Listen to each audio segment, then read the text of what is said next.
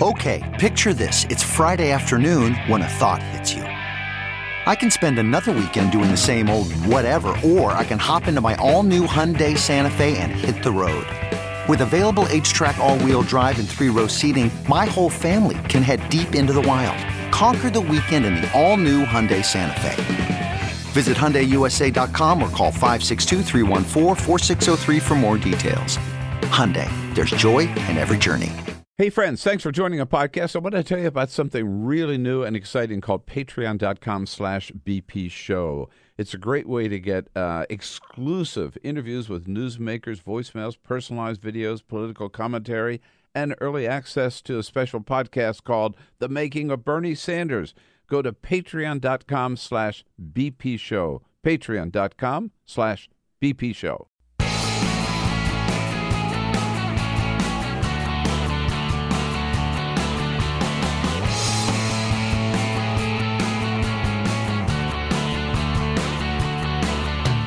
Giving you everything you need to fight the Trump administration.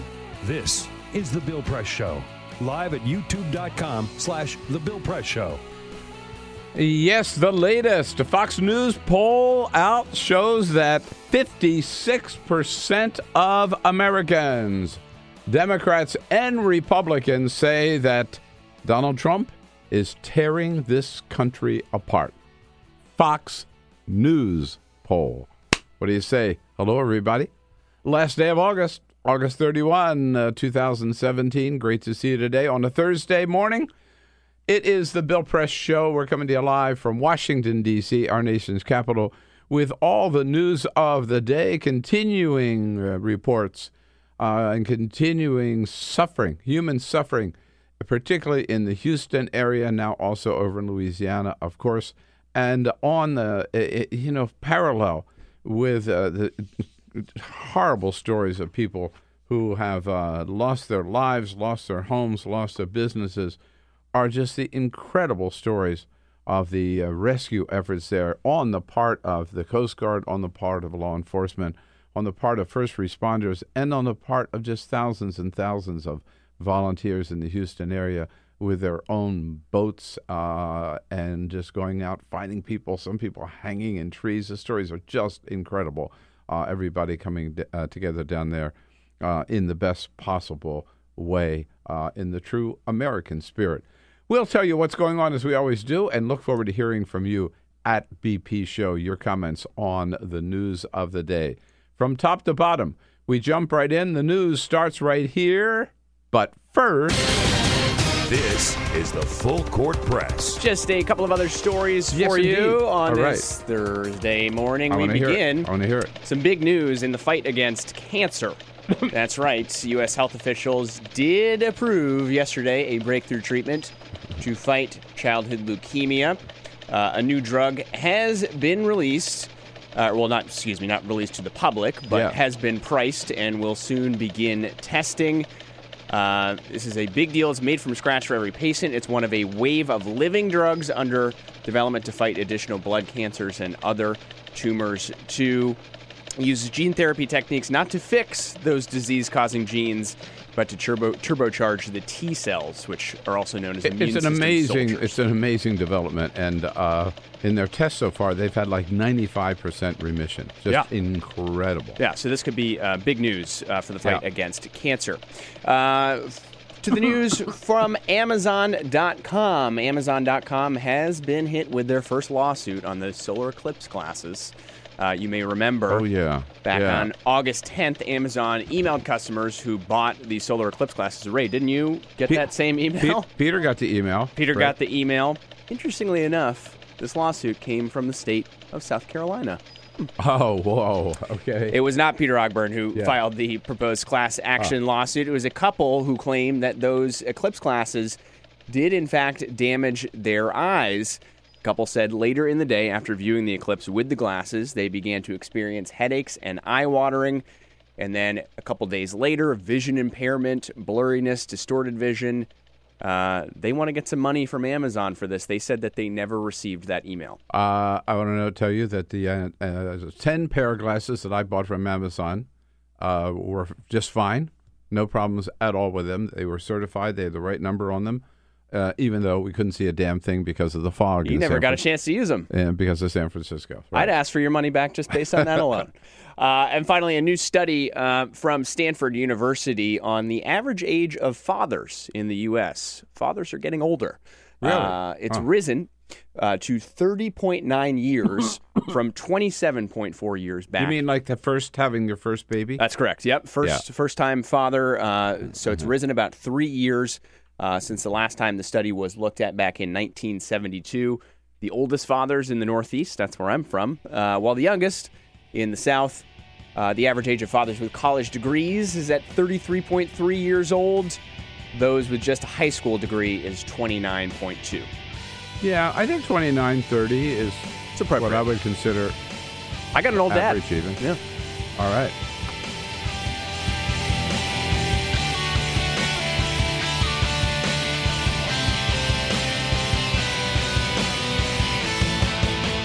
On your radio, on TV, and online. This is The Bill Press Show. Hey, what do you say, friends and neighbors? Great to see you today. Hello, hello, hello on a Thursday. August 31, uh, end of summer here on the Bill Press Show.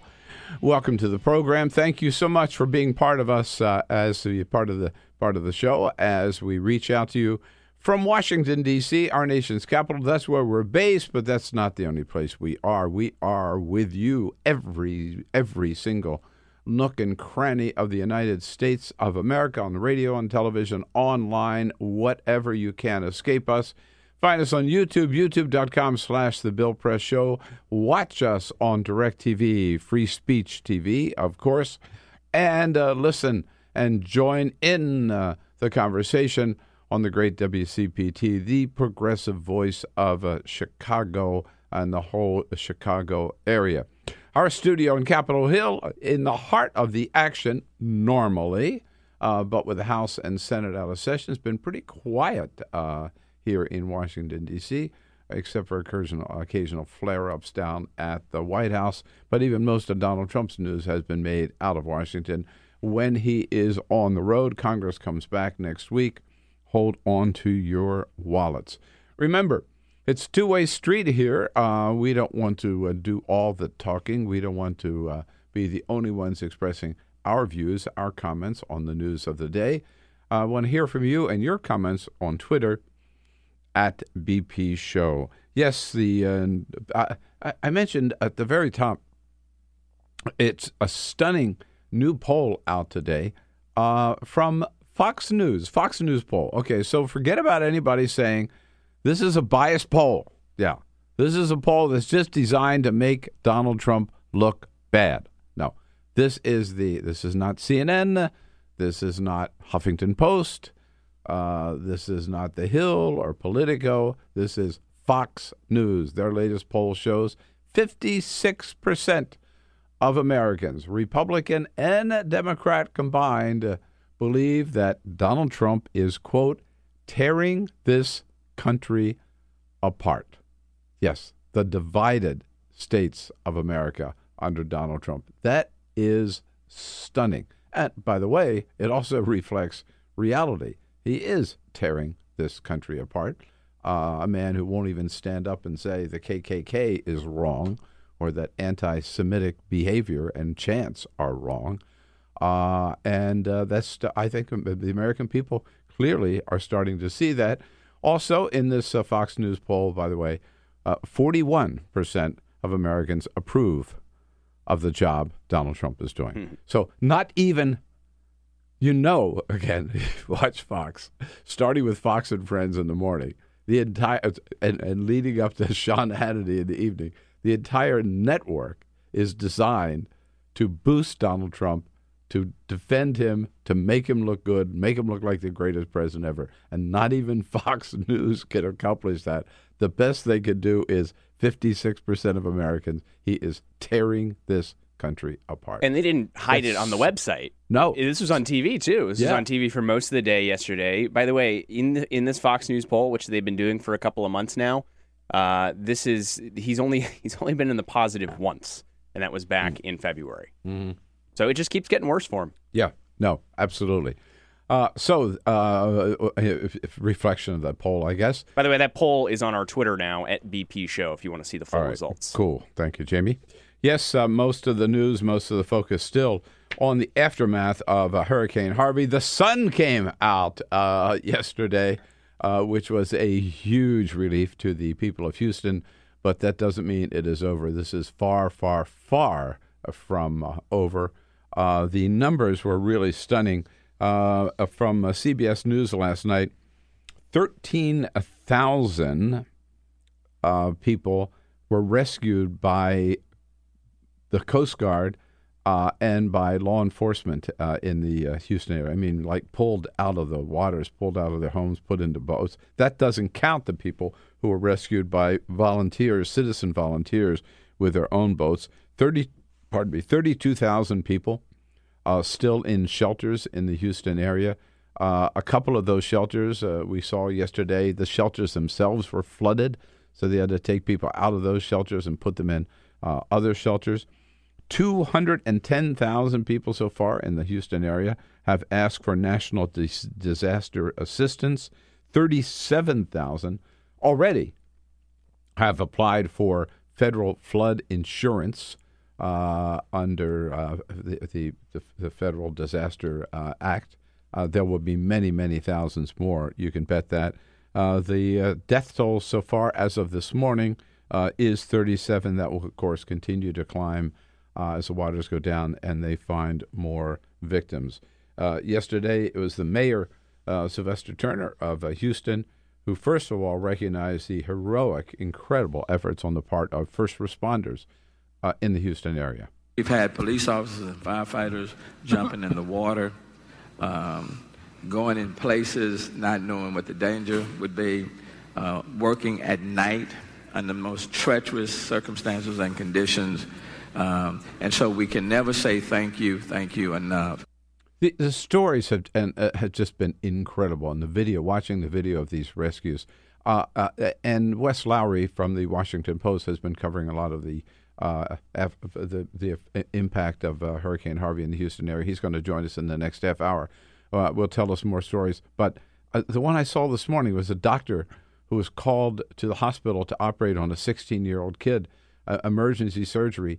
Uh, he starts out in his car. He can't get there. So the hospital calls firefighters and say, "Can you help get this doctor to the hospital?" The, the the the firefighters he walks about a mile. The firefighters meet him in a canoe. He they take him in a canoe as far as they could go, uh, and then to a pickup truck. Pickup truck goes as far as it can go. They get in another canoe, and then he gets still. He's a mile from the hospital, and he walks. This is the doctor walks the last mile to the hospital in waist deep water in order to uh, do the surgery on the 16 year old. Just uh, phenomenal stories that we've heard uh, of, of again people people showing their true true spirit, true grit.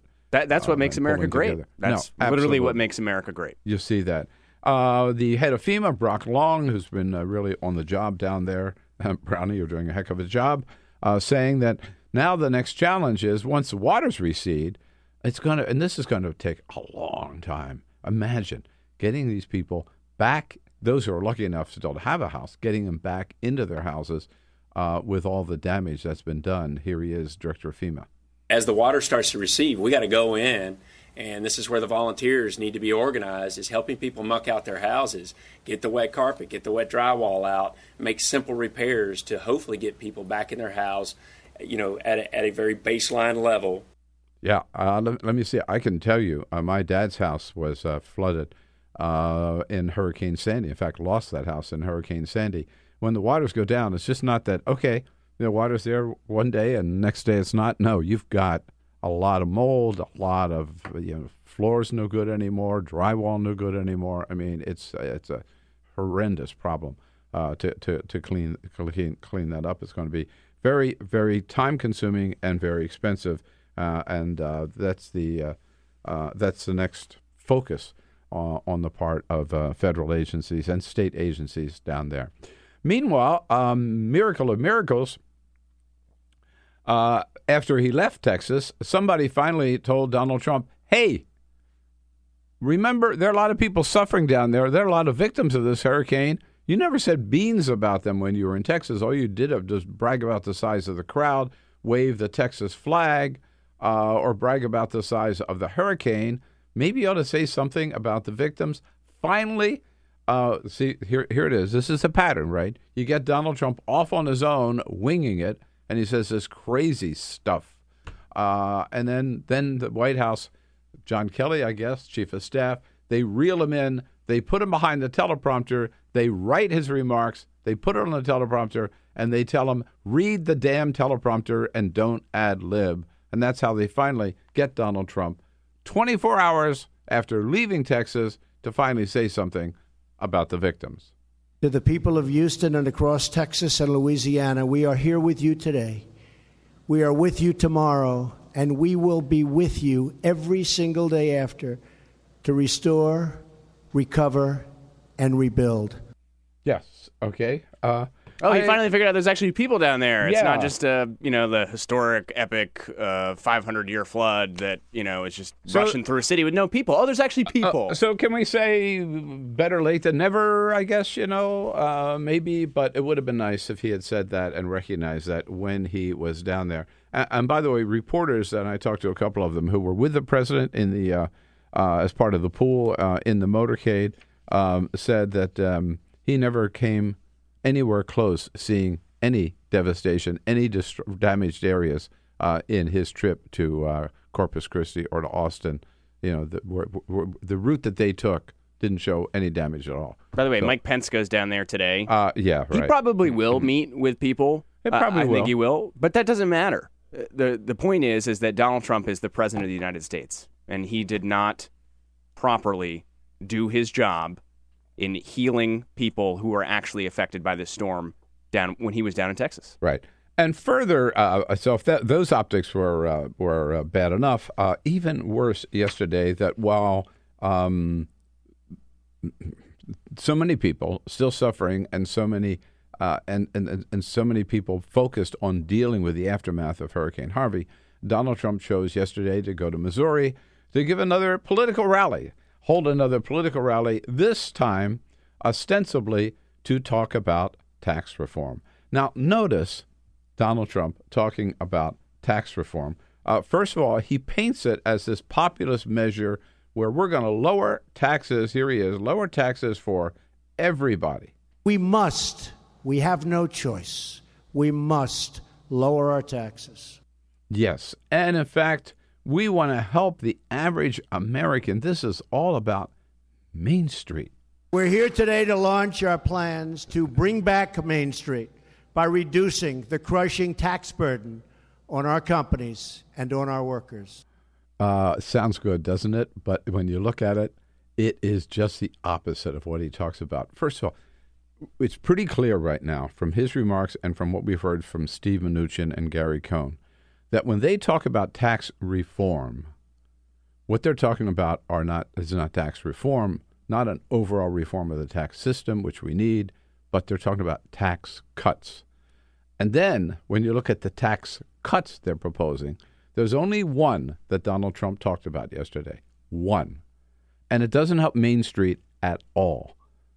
Donald Trump's one proposed tax cut is to cut the corporate tax rate from 35%, which it is today, down to 15%. That's what Donald Trump wants. On the theory, so this is not Main Street. This is Wall Street, baby. This is all about Wall Street. He's doing this on the theory that if you cut taxes on the big corporations, everybody's going to benefit. It's trickled down. It is crap. We've tried it. It doesn't work.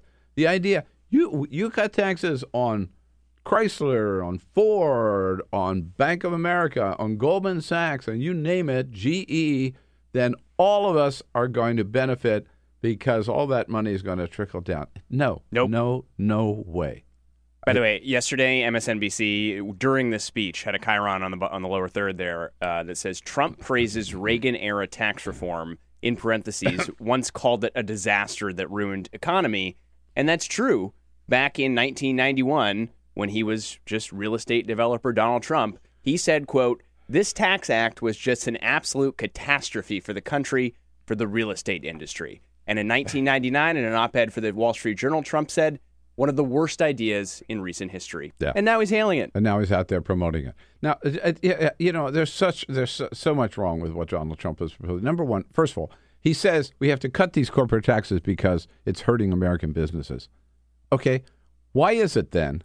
Why is it that if this 35% rate is so onerous and so burdensome and stifling competition, why is it that American corporations are now reporting the highest corporate profits ever?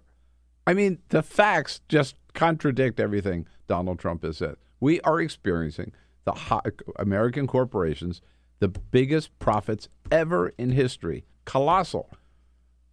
And most of that, of course, is going to the uh, the, uh, the after after tax profits if they pay taxes uh, to the corporations, to the shareholders, not to the American people. But at any rate, th- th- there's no way that this corporate tax rate is hurting American corporations. And part of the reason is because they're not paying 35%. Um, Forbes had a great article out yesterday, I saw online, about the rate that corporations actually do pay. Uh, back in 2009, General Electric, GE, $10.3 billion in profits pre taxes. What did they pay that year? Zero. Zero. They all, they, they, you know, they've got the most expensive attorneys that they can, or the best attorneys they can afford, uh, and they can buy the best. And they play all these games with the tax code to avoid paying any taxes. Uh, in 2010, Bank of America paid zero in federal taxes. Ford paid, uh, let me, here's some others. Hewlett Packard, remember, 35% is the rate, okay? Bank of America, zero. Uh, Hewlett Packard, 18.6%. Verizon, 10.5%. Ford Motor Company, 2.3%. The average tax paid by American corporations is 12.6%. Okay, so lowering the tax rate from 35 to 15% doesn't even get down to what corporations are in fact paying today. It is all smoke and mirrors. It is all BS. It is all nonsense. And it is classic Donald Trump. Yeah, we're going to help the wealthiest people on Wall Street get another tax break. Or let's put it this way while we see these thousands and thousands and thousands of middle class Americans out of their homes, lost their homes, lost their businesses in Houston, Donald Trump is out in Missouri uh, promoting a new tax break for the wealthiest of Americans. The optics of that are so bad. In fact, don't take it from me. Ann Coulter, conservative commentator, Ann Coulter, tweeted out yesterday that this was the most tone deaf speech that Donald Trump has ever given. Jeb Bush, she said, had better ideas. Please than clap. Donald Trump. Yes, Please clap. please clap. When you've lost Ann Coulter, uh, might as well throw in the towel. I mean, yeah, you know, and uh, I mean, even she sees through this. Who could finally do it? Of course, there's one other aspect of the uh, president's remarks yesterday. Uh, he couldn't resist. He couldn't resist saying, "Okay, warning, Congress, this is what I want, and you had better not disappoint me, you Republicans, like you did on Obamacare." I am fully committed to working with Congress to get this job done, and I don't want to be disappointed by Oh. Congress. Do you understand me? Oh no! Mm-mm. You understand? Oh, yeah. You get it? And in fact, one particular senator, and I said yesterday, I predicted this is what he was going to do. He goes to Missouri, and of course, he's got Roy Blunt, Republican senator, flying with him on Air Force One, but he's got to lash out at Democrat Claire McCaskill.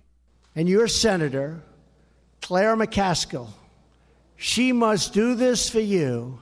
And if she doesn't do it for you, you have to vote her out of office.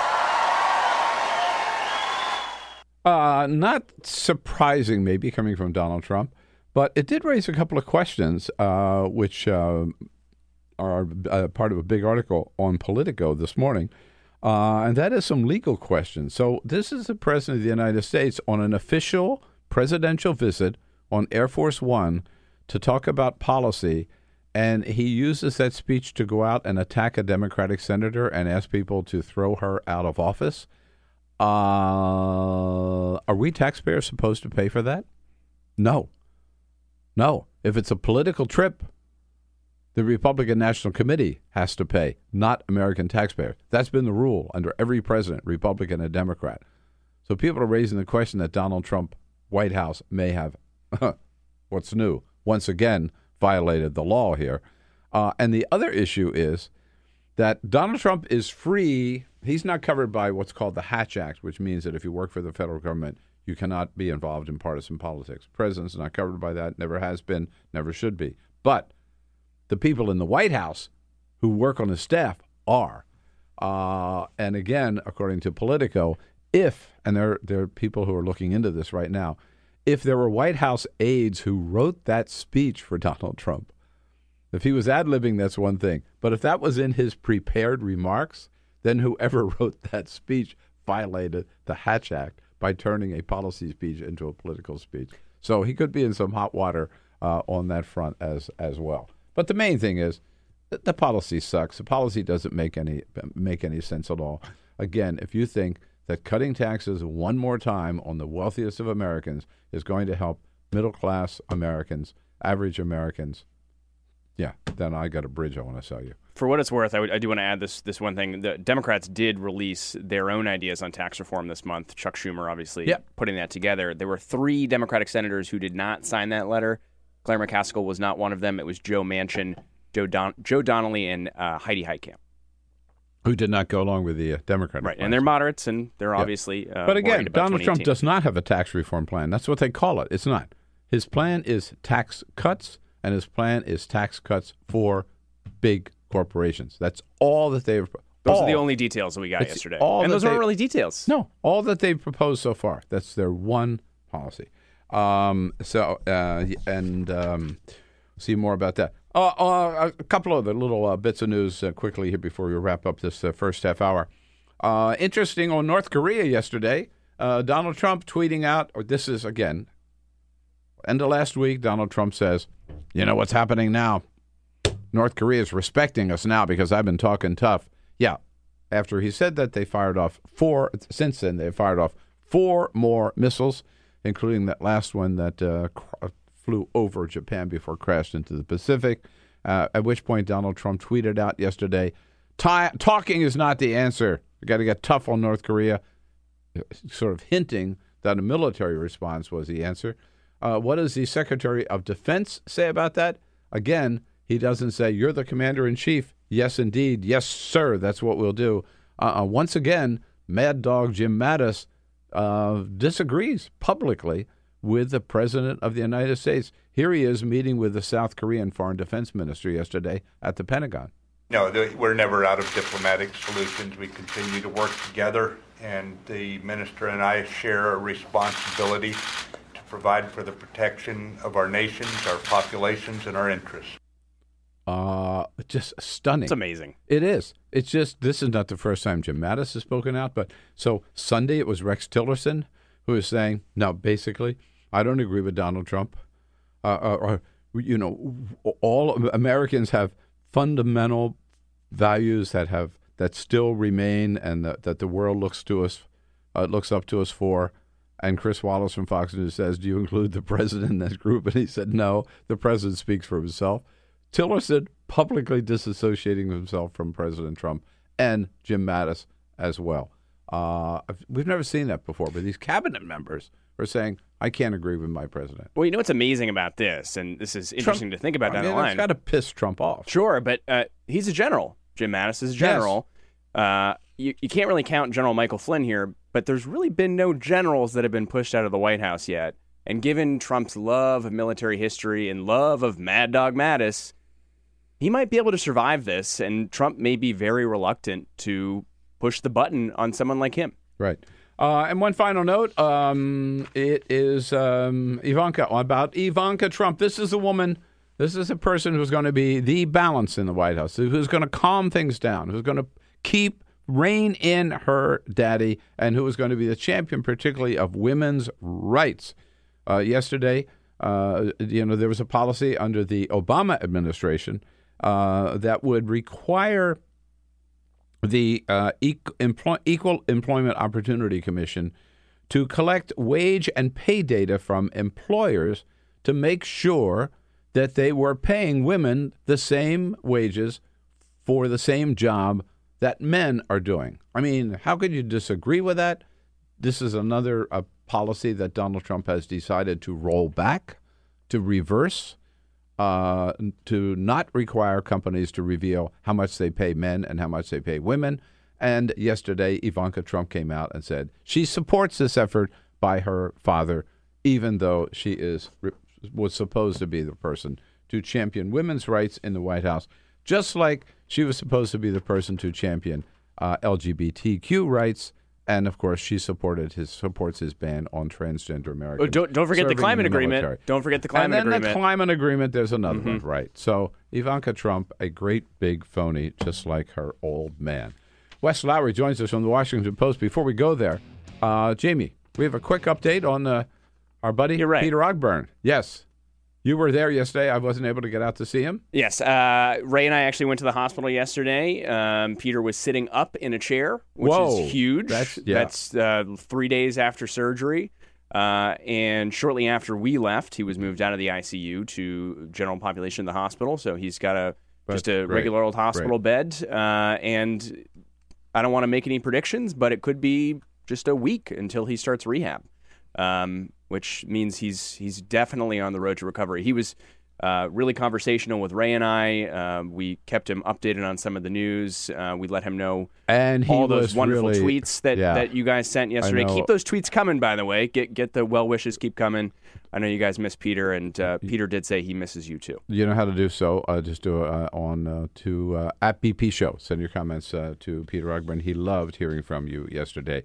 Find out more about uh, Houston and about uh, what Jeff Sessions is up to. Lots of stuff to talk about with Wes Lowery from the Washington Post coming up next.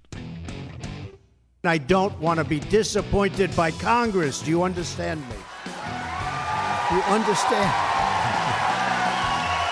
Download our podcast, search for The Bill Press Show on iTunes, and remember to rate, review, and subscribe. This is The Bill Press Show.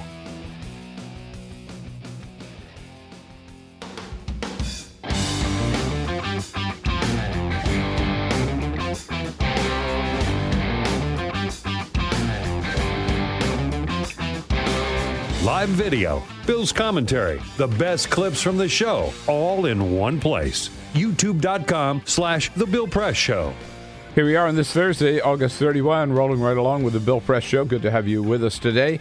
As we come to you live from our studio on Capitol Hill in Washington, D.C., brought to you today by the International Association of Firefighters. Uh, they are on the front lines every day. They've certainly been on the front lines down in the Houston area throughout the aftermath of Hurricane Harvey. We salute them, thank them for their support of the program under the leadership of President Harold Schaitberger. Uh, and you can check out their good work at their website, iaff.org. Yes, um, Americans, tax relief is coming. Donald Trump, he promised. He's going to lower everybody's, uh, no, not everybody's taxes, but uh, if you happen to be uh, a big corporation, uh, you got a big tax cut coming from Donald Trump. Your comments on Donald Trump's uh, so-called tax reform, Jamie? Yes, on Twitter at BP Show, Jess and Matt makes five say because it's not just about profit, it's about expansion, innovation, and new businesses opening. David Conti says any statement, statistic, or even joke told by Donald Trump is probably based on a lie. It's that simple. Uh, keep those comments coming uh, at BP Show on Twitter, and we see some more well wishes from Peter coming in, so keep those coming as well. And we've been talking about the incredible response on the part of first responders and also on the part of just thousands and thousands of individuals down the Houston area, uh, sort of in charge of the Washington Post coverage of uh, Hurricane Harvey. Uh, Wes Lowery, our good friend, national reporter, in studio with us. Hi, Wes. Good to see you. Good to see you too. The, the, the stories down there are just in, incredible. You see people in their in their own little boat, you know, going around hollering out rescue, whatever, and if you find people hanging in trees on top of roofs, on balconies, the second story windows. Of course, when I was talking, I've talked to a few sheriff's departments and, and kind of emergency management, and, and not just Harris County, Houston, but also the kind of rural counties that are south and even in north of Houston as well. And some of these sheriff's departments, they've got lines of people in boats showing up, just waiting outside the sheriff's department. Oh. for every time they need a They get know- a call, huh? Yeah, exactly. And and so and so you have it's it's the uh, they're calling themselves the redneck navy basically, right? it, it's it's so it's and every guy who's got a boat is showing up down at the emergency rescue spot and saying, "Where do you need me to go? Let's go pick some people up." And so it's been it's been remarkable. Those I mean those images have been uh, you know in broadcast we've, we've been seeing those, but it also but it also it speaks to the the extent uh, of this, right? That that here we, we've got the National Guards down there, the state and, and, and county emergency management, and they still need basically volunteers to do this because there are so many people who were initially stranded and s- there was so much flooding, right? They could not handle. They, no, uh, they, they could not. Yeah, exactly. right. I mean, even with the Coast Guard helicopters, the National Guard, all of that. They, They, they needed folks, and even even now, when I'm talking, I mean, yesterday I talked to some yeah. people, and they were saying, "Look, our biggest need is manpower. We don't have enough boats. We don't have enough people to run them. If you got them, please keep showing up." Is what was what they've been saying to people because there's just so much of the area is impassable still. right. Uh, that that it's just you know anyone who can who's got a boat. The one image I'll never forget, uh, I, I, I talked about a little bit yesterday, is I saw this video of all these people. There were about, I don't know, 30 people or so, and they were standing in waist deep, waist deep water, and they were just standing there like in the middle of the street. And I said, What are they doing? And, and, and it turns out they were the volunteers who were waiting. So when the boats came in with victims, they would carry them off of the boat, off the boat to the shelter. Yeah. I mean, it was like incredible, and they were all there. That's that was their mission, and they volunteered for that. It was incredible. Of course, it was almost Yeah. like a production line. You Yeah, know? no. Well, especially the very beginning, there was questions, and they were rescuing people, and because they didn't have all the shelters set up yet, there were cases where they would rescue folks, and they didn't have anywhere to take them. So they'd get you out of the tree or out of your house, and they'd go, "All right, we're going to drop you at that CVS for an hour. We'll come oh, back." yeah. Because they didn't actually have, you know, so they would get you to a place that was not flooded, and then leave. Because what, what else were they going to do? Of course, they couldn't take him to Joel Ost- Osteen's uh, church. no, at least not in the beginning. Do not, do no, d- no, no drop offs there, right? No, no, no. We don't want our pews to get dirty. Well, no one asks. You know, no one asks. That's true. Yeah, may, maybe they should have they should have called him or something. I guess you know. If they, who, why didn't they call Joe? Boy, what he would have done it. And then yesterday, with that grin of his, you know, he's all on television saying, "Oh, what a wonderful job we're doing." Yeah, they were forced into it. He was shamed into He was it. Well, you know what? You, you know, I figured it out. It was Peter's job. Peter was supposed to be the one calling Joel, and that's what it was. That's right. Yeah, yeah. No, we can we can blame everything on Peter exactly. the next month or so. I I mean, guess, you know, maybe. I'm gonna I'm gonna text him when I get out. I'm, I'm curious about. Uh, you know, you've got. A, I've been reading your stuff. Uh, a slew of reporters down there. How can they get around? Did they rent boats or? I don't know that we've got anyone who's rented a boat, although they've been kind of embedding in either of these rescue missions very often. We get a few folks depending on where they They are. can't just no, you can't just drive. can't just drive around. No, No. because in a lot of cases you've got you know roads are still impassable. Even when the flooding is gone, in some cases the roads are destroyed, or there's the, the trees down across them. Or you know, I was talking to, uh, to an official in one county, and what he said was he goes, they still had 60 roads underwater. But of the roads that were not underwater, 75% of them were still completely impassable, right? Mm, and so mm. th- this idea that even once some of the water was gone, it didn't mean you could get around. So you got a lot of a lot of folks who are hitching rides in boats. Walking around is a little easier sometimes than mm-hmm. driving around, mm-hmm. but in a massive mm-hmm. county, that means you know you, you could spend all day and get a few miles. and it's not just the downtown Houston area. No, right? not It at is- all. It's the full region. I mean, you're talking about most of you know, you know what is this like south southeast Texas on the Gulf Coast there. You, you just got miles and miles and miles, and in fact, some of those areas on the Gulf are even are even worse because they're These rural communities where they Yes. yeah. Well, and, and especially the ones that are right on the water that are smaller, a lot of, you know, some, some trailer and mobile homes de- decimated. In some cases, rescue workers haven't even been able to get to some of those spaces yet. It's still been four or five days. You know? Uh, it right, and it's only four or five days, so maybe it's too soon for this. But are there any kind of big lessons you think that that are going to be drawn from Har- Harvey? I mean, this is, as you and I talked a little bit off the air, the third 500 year storm, so called, in three years. Of course, you know. It's, I think there are two or three things, and we were also talking about how you know, Har- Har- or, um, I mean, Harvey Houston has been known as a place with not a ton of zoning, and, and some rapid fire Anything Wild goes. West con- Yeah, construction right. and development. I think there's certainly going to be some grappling with that. Uh, but beyond that, I think that you know whether or not you know sometimes folks politically don't like to acknowledge that perhaps climate change is playing a role here. I- do think that when you've had three 500 year storms in three years, you got to start having a conversation about, well, whether we believe this is man made climate change or not. Clearly, there is something going on in terms of these extreme weather events, and perhaps we should be more prepared for it. I think the other thing, too, and we were mentioning this as well, we see we had a whole great conversation before that we're, not, that we're now going to rehab. I think that we. Uh, I think there's going to be a real conversation about flood insurance as well. So few, I, I think it's almost 80% of the people in the affected areas do not have flood insurance, right? I, I think it's going to raise a real question in Houston and a lot of these other southern and other cities below sea level about you know what, what's going on here, uh, because it's going to be so costly. And there are a lot of people who have probably lost almost everything in this flood. Absolutely. Um, and um, the uh, Talking Points memo this morning is reporting. Uh, well, I was going to say the other the other thing this is going to lead to is a real crunch in the United States Congress to pay for the relief here. Yes. We know that all but one, there was only one Republican in Congress from Texas, Texas, yep. who voted for Sandy relief. All the rest voted against it, including Ted Cruz and John Cornyn. So now it comes up again. Uh, and at a time when Donald Trump is saying, I want billions of dollars for my wall, suddenly they're going to have to deal with it's going to be multi billions of dollars for, for, for Harvey. Yes, very likely more expensive. I mean, uh, almost almost guaranteed to be more expensive than Sandy. Right. And these are people who are against any disaster relief. In fact, they, they had planned to cut the disaster relief fund To build the wall. to build the wall. Right. So now you- th- th- it- it's going to be really between a rock and a hard place on the part of Republicans in Congress. I think so too. And you know, one of the talking points um, has been, well, sh- I didn't vote against Sandy Relief. There was all this pork in this. It wasn't really. Mm-hmm. It was for Na- there was NASA money in there. There was Smithsonian. Yeah. Repairing a Smithsonian. the um, uh, but the But- uh, what my colleague, uh, the fact checkers, and Glenn, Kessler, uh, did a piece yesterday, maybe two days ago. great stuff, by the It, way. it's excellent, right? You know, and just very even keeled, walking through Oh, it. What do you need to know? Facts. What you Here the don't. facts.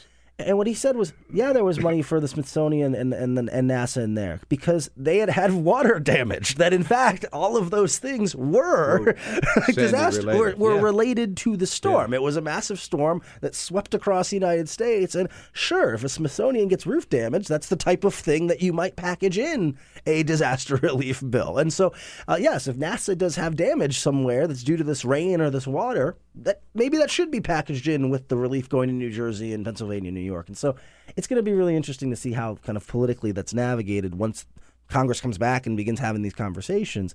Uh, because th- this unquestionably they, they're going to need to pass some type of relief bill, and, and it's going to put, like I said, some of these Republicans in a tough spot. Yep, indeed. Um, Wes Lowery with us again from the Washington Post, WashingtonPost.com. So um, I want to uh, shift gears here just a little bit because we first got to know each other um, uh, in the aftermath of Ferguson, where you were famously arrested in the uh, McDonald's restaurant there. But you know, and so- Ryan Riley.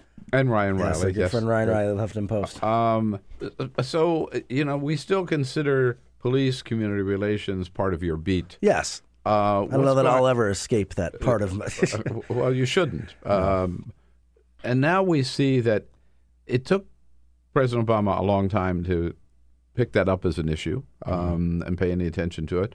But when he did, uh, he did, I think, a couple of really, at least two really good, good, good, made two really good moves. One was to get police departments working with the Justice Department to come up with some new guidelines for racial profiling, for the whole uh, look into that whole aspect of police community relations.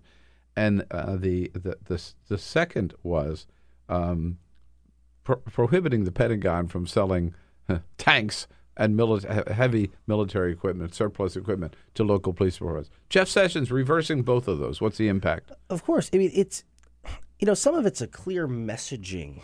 Uh, y- you know, a, a signal being sent from Washington D.C. Right? Because what was interesting, even under the Obama um, restrictions and guidelines they'd put in place, a police department could in fact still ask the Department of Justice for a tank or a bayonet or like whatever the But they'd have to tell why they correct. needed it. There were right. there was these specific, you know, and, and so it wasn't an outright ban, although it, what it, it was kind of turning the faucet off, right? Yeah. And, and I think that's an important distinction, if only because you know some, sometimes you have police groups that say, well, why would you just you know maybe we do need this.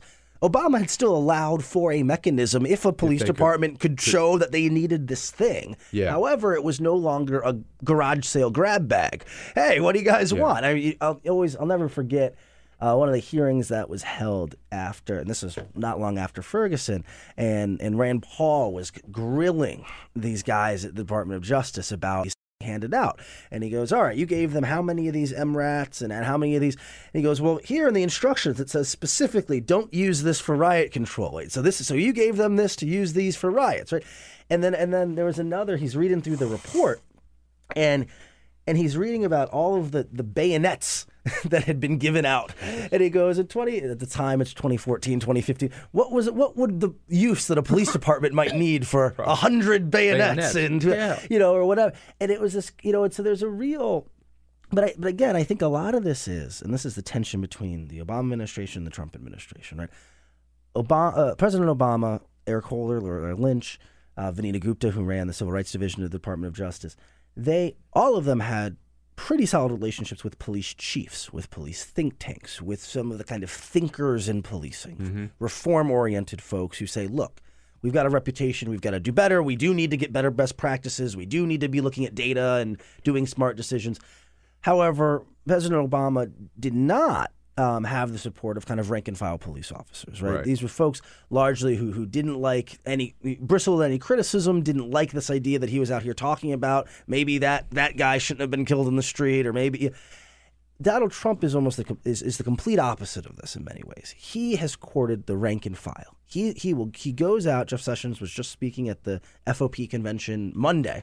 Uh, Right. people missed it. Where he announced where- this um, Exactly. military equipment policy. and, and and this is where what this administration has courted the rank and file. They, they don't care about all the, the think tank policing people and whether or not the chiefs like them. They're Mm, yeah. saying police officers out there in America, we got your back. You're under fire. You're being attacked. We got you. And so it's the politics of it. I think are really interesting. Oh, oh no, in, in, indeed. But it does set, in terms of community relations, right? It sets sets things back. Jamie, is this uh, Jeff Sessions? Yep. These restrictions that had been opposed went too far. We will not put superficial concerns above public safety. We will do our best to get you what you need. Yeah, and of course they wildly Of applauded course, it. of Yeah. course. And, and again, I, I think it's important to note these were not out and out bans on this equipment. You know, departments could still get a hold of it if they could prove they needed it. And but again, it's about this messaging more. Obama cared about superficial restraints, right? It's this idea that Obama cared too much about the politics of this. When in reality, I think you know most most people But it- understand it- why you might not want tanks For being a while, at the least, there was a feeling. Uh, uh, at least I felt. I know a lot of people, Americans did that. That uh, of of hope that we were crossing the divide here. I mean, Baltimore adopts some new policies. Mm-hmm. Um, Ferguson did. Chicago, right? And they were on the road. Uh, and then suddenly, all of that just reversed. I mean, Jeff Sessions saying, in effect, even if you've already adopted some new best practices, you can. Yeah, well, when he ordered a review of all, you know, Jeff Sessions, the Attorney General of the United States has publicly over and over again cast doubt on Department of Justice investigations. He, uh, with regard to the Chicago investigation, which he later admitted he had not read, but he said it was all anecdotal. I don't, you know, and then I think actually it might have been Ryan Riley or Fred, who asked him at a press conference, "Wait, so have you read it though?" Well, no. Uh, well, the you know, it's it's remarkable though. It's, it's a lesson in, many ways, and it speaks, unfortunately, to how we are governing currently in a world in which almost all government decisions are made by executives. Right, the attorney general, not legislation being passed, not a consensus of No. the deliberative bodies. No. When it's President Obama making individual decisions,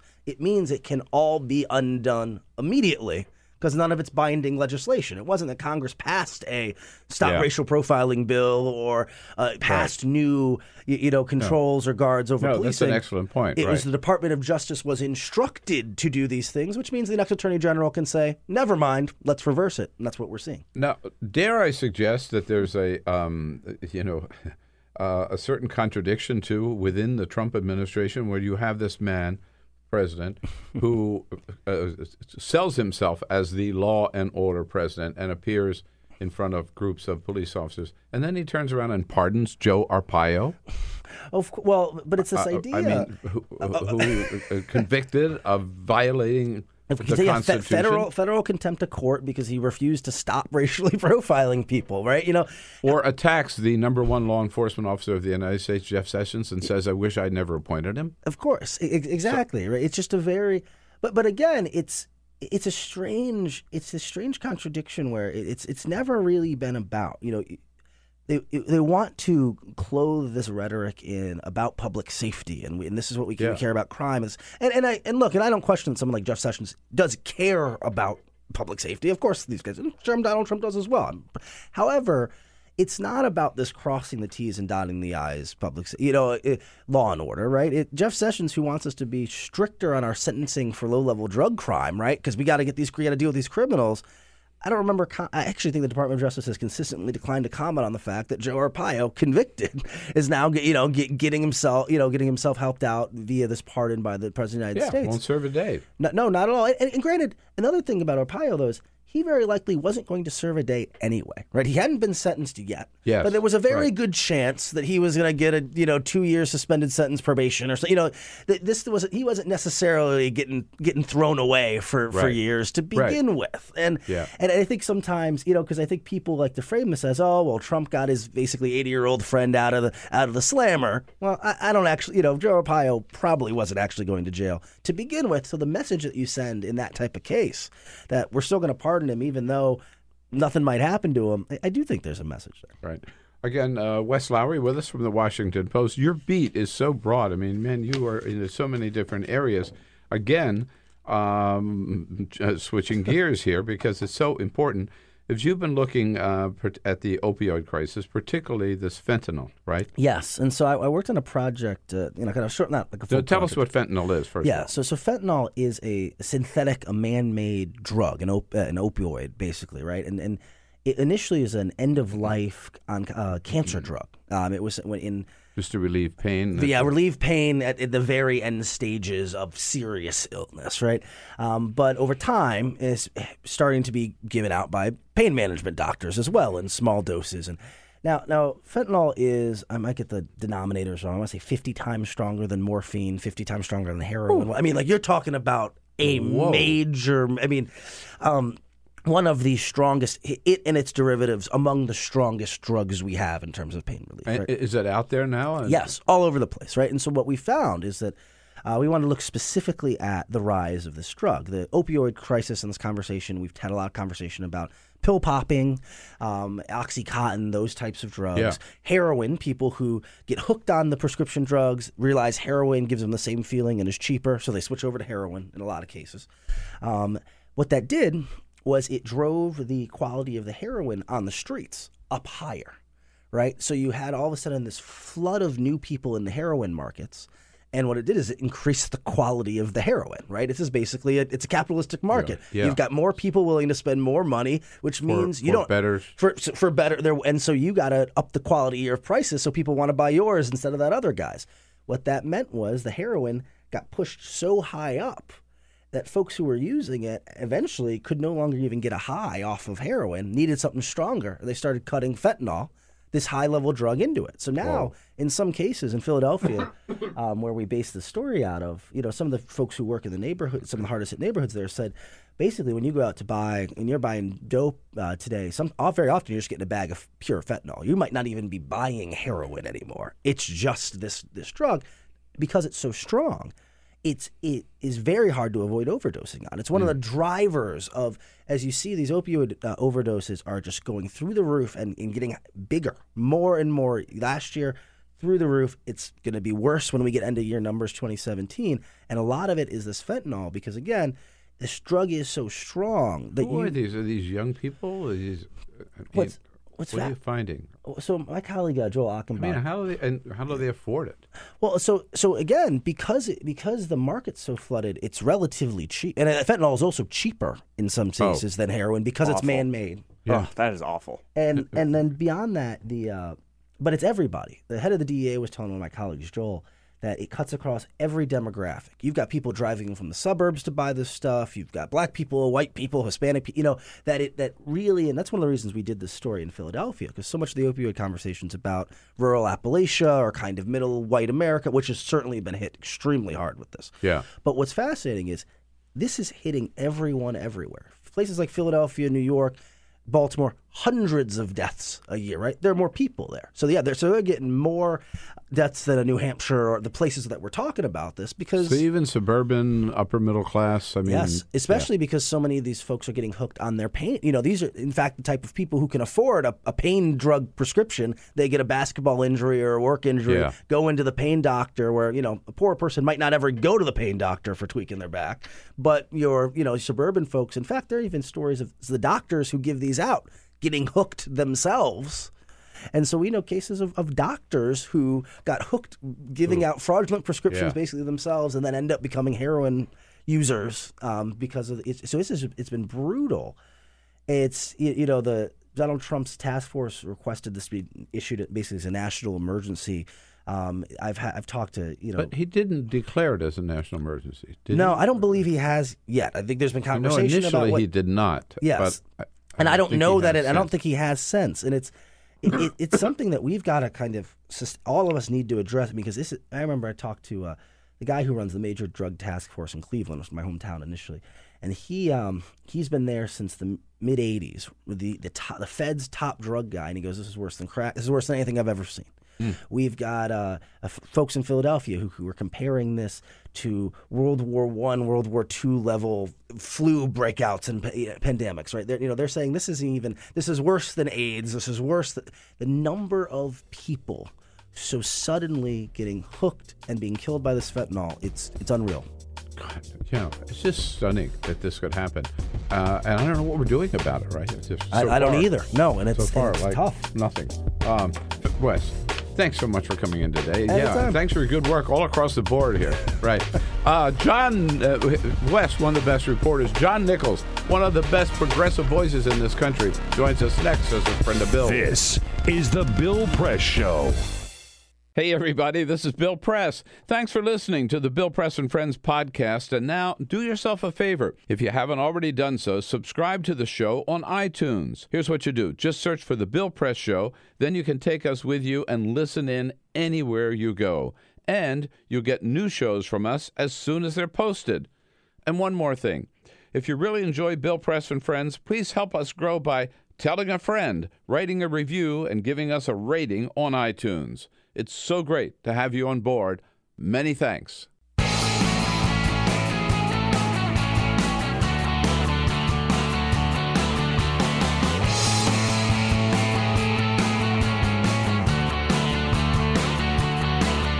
Giving you everything you need to fight the Trump administration. This is the Bill Press Show. Live at youtube.com slash the Bill Press Show. Here they go. Fox News got the latest on Donald Trump. Yep, this is a Fox News poll, ladies and gentlemen. According to the Fox News poll, 56% of Americans, Republicans and Democrats, say that Donald Trump is tearing this country apart. Take it from Fox News. Hello, everybody. Good to see you today. It is Thursday, August 31, last day of August uh, 2017. So good to see you. Thank you for joining us as we boom out to you from our nation's capital, joining you anywhere in this great uh, land of ours with all the news of the day. And uh, joining us in studio as a friend of Bill for this uh, next hour, uh, one of the strongest progressive voices uh, in the country. You uh, see him often on cable television, and you read him in The Nation magazine and other publications. And uh, he he I, I don't know. I'm a little jealous because he he's able to pound out more books than I am. We're both sort of in a race here, but he's winning the race. His latest is Horsemen of the Trump Trumpocalypse. You did it. I get it. Yay. it is a, it is a challenge, and it is a great look at all the people around Donald Trump. John, it's so good to see you It's an honor to be with you. Fr- from the great state of Wisconsin. Well, it's, it, it has been great historically. There's still a residual greatness oh no, I, there. I love Wisconsin with all my heart and all my soul. Uh, But I do write in this book about people like Paul Ryan, and so I have to acknowledge we don't always get things right. Yeah, but you Yeah. got to balance him with with uh, Mark Pocan. You betcha. Is Scott Walker in the book? Scott Walker is mentioned, of course, but of course he he was uh, horrifically defeated for A president. loser. Horrifically defeated and overlooked for any job in the. Uh, Well, uh, yeah, I would be careful. One of the things Oh, that I emphasize in this book is that um, Donald Trump i- has a you know he's got a, a lot of moving pieces in his game, Oh. and so people will come and leave his Yeah. administration. You'll Yeah. see people arrive, but the core thing that I emphasize in this book is Donald Trump's given power to a lot of people who should not have power. Right. Uh, and that's what we're going to be getting into with uh, John Nichols here and with you. Your comments always welcome again at BP Show. But first, This give it to is Jamie for the headlines Press. here. Just a couple of other stories for you on this Thursday morning. We begin with Spicy, Sean Spicer. Oh, spicy. Today's his last day. Today is Sean Whoa. Spicer's last official day in the White House. Yeah. I mean, what's he been doing? Hanging around getting a paycheck ever since he was fired. Well, and is Priebus really gone? Right? I oh, I don't think so. know. That's the weird part. They don't No, actually don't know. leave. No, right. I hadn't thought about that either. Uh, it, it has been reported by CNN that Sean Spicer's White House colleagues will be throwing him a farewell party Thursday night. Uh, At the White House? At the White House. Uh, hopefully, Sean will be able to make use of that uh, mini fridge that he stole a couple months back. Put some uh, bottles of champagne in there. And uh, he can keep tell him cool. stories. He can tell stories about uh, the uh, the visit with the Pope. That's right. So, uh, yeah, Sean did finally get to meet the Pope a couple of days ago. Uh, but uh, other than that, he hasn't been doing much. We'll wait and see what Sean Spicer's next move after the White House may be. To Sicily we go, where researchers have found traces of a 6,000 year old wine on ancient pottery. They found it in a cave in Sicily. And that means that folks may have been starting to drink wine earlier than we originally thought. Uh, the uh, between 1300 and 1100 BC was the original time frame uh, that w- we thought wine production began in that region in the Middle Bronze Age. But now, with the traces of uh, tartaric acid and sodium salt on the wine. Could be about uh, 6,000 years ago now. So uh, People are smarter than we thought. people were smarter than Yeah. we thought. A quick update on the fundraising in Houston. Uh, Houston Tex- Texans player J.J. Watt uh, has been challenging celebrities and regular folks alike to get $10 million contributed to a fund he has going. He's at $8.5 million right now. Good for J.J. Watt. That's huge. Great, great step up Uh, thing to do. the Dallas Cowboys and the Houston Texans were scheduled to play a preseason game tonight. It was originally supposed to be in Houston. They then moved it to Arlington, Texas, where the Cowboys play. However, the Texans now have a chance to go home early, so that game has been canceled. All right. Thank you, Jamie. Uh, John Nichols here, horseman of the Trumpocalypse.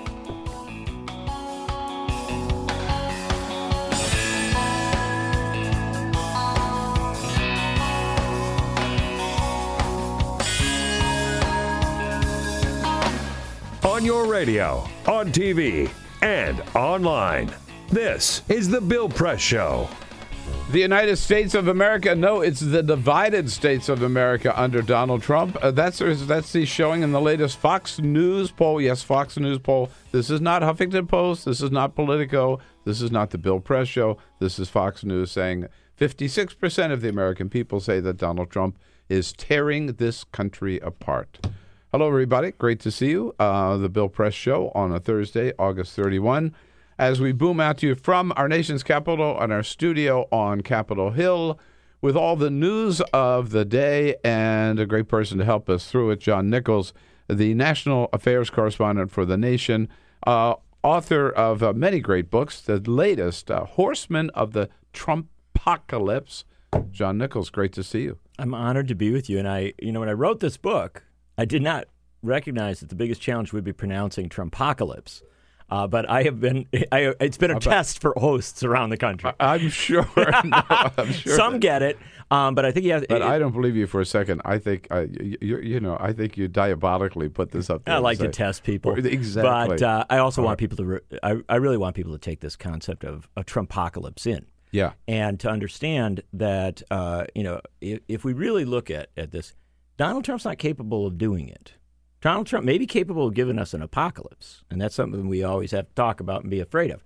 But a Trump apocalypse would be the the whole of this agenda, the whole of this thing sweeping over our country and remaking our country in ways we would never understand it or recognize it.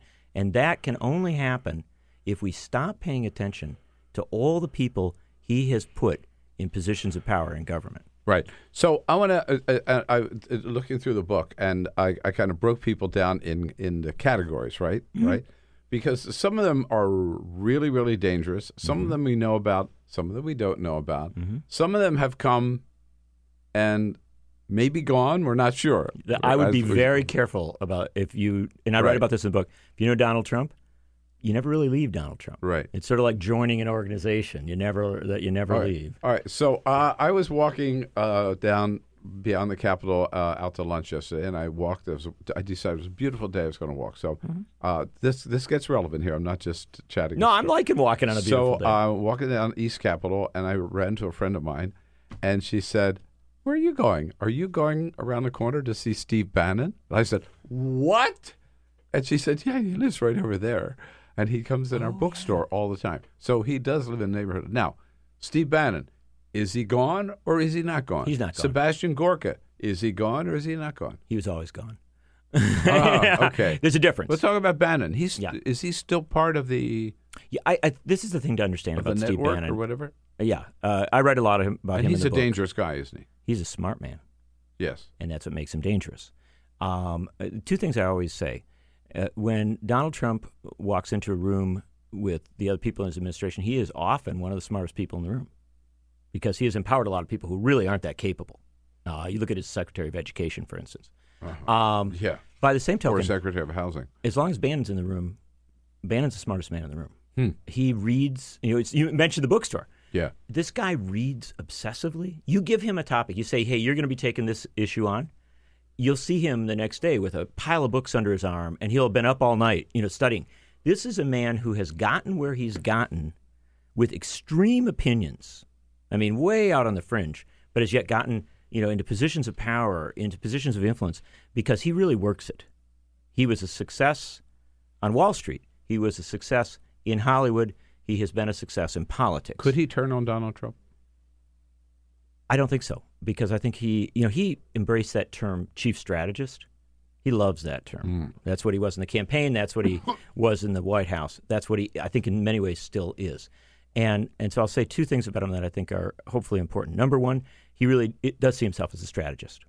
After Charlottesville, a smart strategist would do exactly what Steve Bannon did, which is step out, give everybody a chance to say, "Oh, the administration has mm-hmm. cleansed itself; it has changed," but then step into a position where you'll be heavily financed by the Mercers, some billionaires who've backed him and, and backed the president, um, to pressure the administration to be something, to, to fit into a certain mold. In that context, you don't necessarily turn on Trump, but what you do turn on is people who you think might pull Trump away from a certain direction.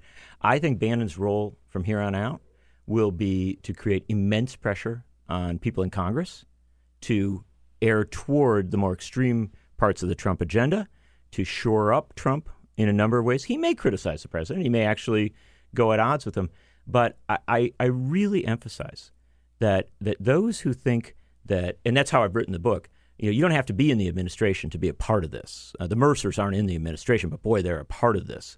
Uh, you know, Paul Ryan's not in the administration yet; he has empowered this man at every turn. Uh, and so, when we start to understand how this this works, then you get a better sense of where power really lies. And I will tell you, I, I came away from writing this book understand. I don't think I understand him perfectly, but understanding a lot more about Steve Bannon. And I can tell you that Steve Bannon will continue to be a presence, and he will shape the next Trump, Mm, and that's a big deal. that is a big deal, Yeah. right? Uh, when I look at the um, at the president's cabinet, uh, there's a mix of people there. I mean, I think there are a couple of clowns. Rick Perry, I would put in that category. Yeah, okay, just to emphasize, we live in a time where our Secretary of Energy, the guy who handles nuclear waste, is a guy who wanted to deliver, wanted to eliminate the department he heads, but couldn't remember that. right. That sums up. That sums up Rick Perry. Okay. Yeah. Ben Carson. I, ben Carson housing. didn't want the job. He I write Yeah. about this in the book. He, his Yeah. people sent signals he didn't want it, um, and I think there's a reason why they wanted him. and that is that public housing is one of the great treasures of America. It isn't always perfect, sometimes poorly run. It's run by housing administrations around the country. Those administrations rely on federal funding and federal rules and federal structures. If you've got somebody in charge of HUD who is willing to barter off public housing, who's willing to uh, slow the federal money down, create crises at the housing authorities, and then create pressure for them to sell property off to developers, um, you have delivered for a lot of Donald Trump's friends in profound ways. Right, exactly. So he's out to undermine the very purpose of the agency that he's heading, as that. is Betsy DeVos, the Secretary of Education. She's the hero whose, of the book. Whose mission seems to be. The what now, John? Yeah, right. She's go ahead. Her Well, mission is her mission seems to be to destroy public education and uh, public universities. Right? Yeah, she's right now going. They're renewing for-profit universities Yeah, like Trump yes, University. yeah, it's amazing. They have no shame. But Betsy DeVos Yeah, is 'cause in- Trump University was such a huge success. What a success! Yeah, the courts have reminded us. But um, no, yeah, Betsy DeVos is a central figure in the book. It begins. The book begins with Betsy DeVos's confirmation hearing, and which I think is one of the most amazing things ever to happen in the history of American. and one of the most contested from Democrats. Right, and Republicans, by the way. Sure. A couple Yes, Republicans. yes. They had to bring Pence She in to get her didn't in the job. yeah, But literally, she disqualified herself. Now, the weird thing was Perry, who is, Mm-hmm. you know, can't remember what job he wants, but at least Perry was, was charming enough to get through his hearing functionally, and he joked about himself. Yeah. Betsy DeVos was so aware of her lack of preparation for this. It- It was painful.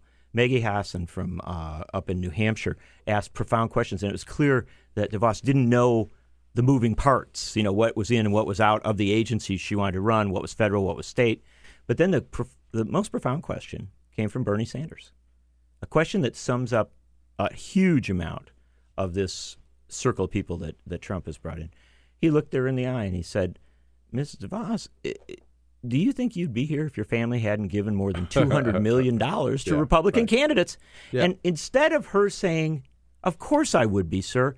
I'm an expert in education. I've served on my school board. I've served on a, which she's never done, by the way. She's never been on a school board or anything like that. She said, Well, I think probably. Even she could not muster a defense for herself as a nominee. So she's a, it's a big deal that she's Right. there and a dangerous thing. Okay, but it, it, it is dangerous. But then there are those that I think are the. Uh, uh, this is my take, Sure. right? Uh, and you you talk about them here too.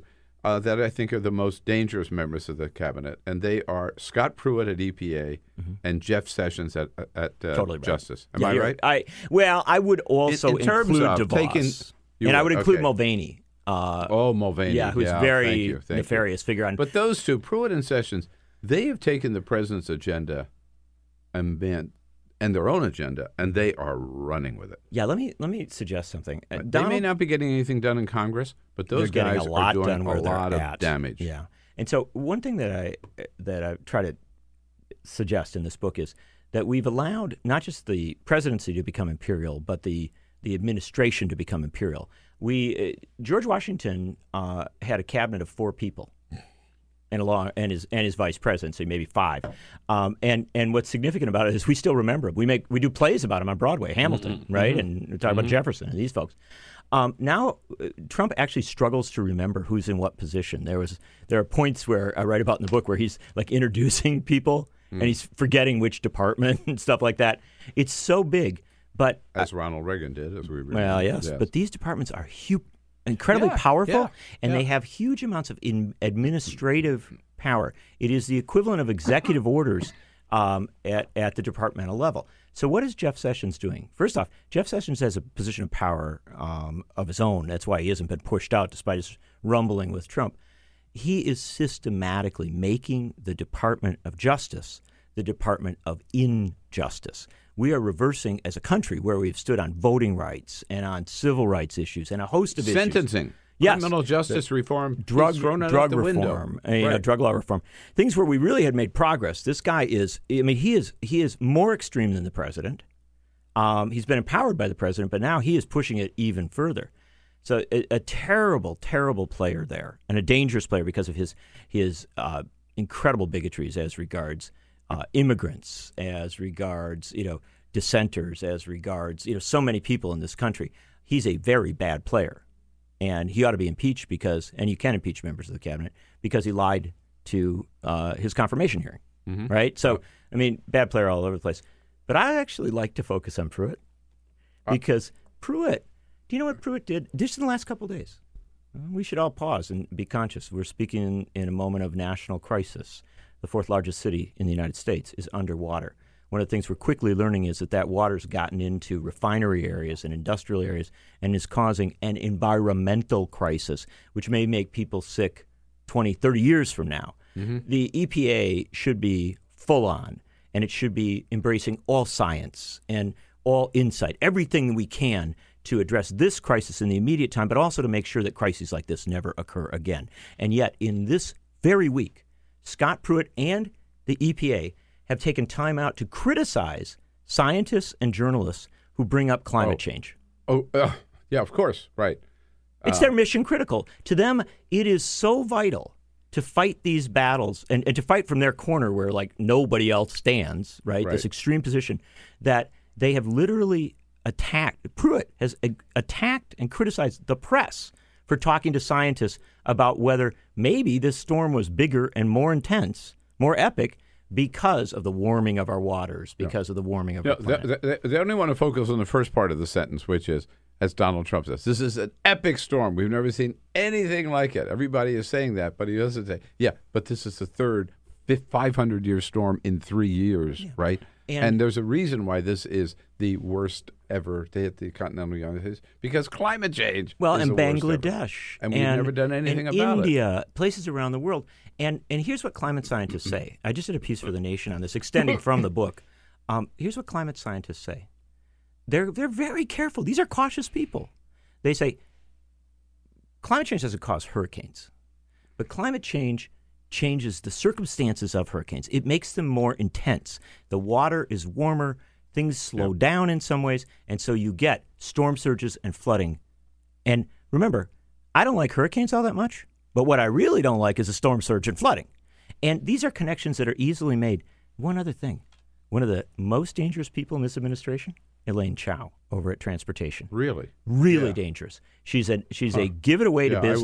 wouldn't, I wouldn't put her on that list, but I. I will. She's at the tell us. lead of my chapter on privatizers and on people who want to give it away to the corporate side. But do you know what? You know why Elaine Chao was standing behind Donald Trump at the press conference about Charlottesville? Well, because she had to hold up that chart. Yeah, was but there it wasn't as a it- prop, right? It wasn't a press conference about Charlottesville. It was a called Suppose about infrastructure. Yeah, and you know what they were doing that day? They were overturning Barack Obama's quote, and this is the name of the Federal Flood Risk Management Standard. They overturned it two weeks ago. The standard said uh-huh. God, that because we are having bigger storm surges, bit more flooding, we need to make sure that investments in infrastructure are climate resilient, i.e., what we build coming out of this stuff is, strong enough to, to handle the change. that. They overturned it two weeks ago. But the, the only thing that we remember from that press conference is this, of There's course. blame on both sides, and I have no doubt about it, and you don't have any doubt about it either. And you know what? We had a duty, all of us, you, me, everybody, to cover what Trump did there. No question. When he Absol- talked about yeah. what Charlottesville, this is Absolutely. profound and it's first order. But the other we got have lost. to expand our focus Yeah. because the fact of the matter is that what they did, what they are doing, and I I think that's a perfect illustration of what I write about in the book. What they're doing behind the scenes or quietly, sometimes not in private, sometimes you know we should know about it. Yeah, But yeah. what they're No, moving that- is profound changes which affect your children and your grandchildren. And if we let them get away with this, we may finish the Trump presidency with much lower approval ratings than you're talking about today and say, oh, wow, what a horrible failure of a president he is. And then we step back and say, Oh, but, yeah. oh my gosh, our country is No, what profoundly. they what they've been able to accomplish uh, just through executive action, Mm-hmm. right?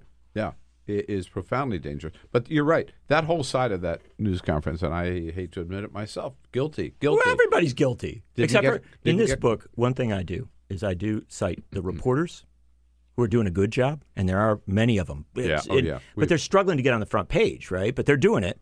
Also, the activist groups that are highlighting this, and I will give high marks to the Sierra Club.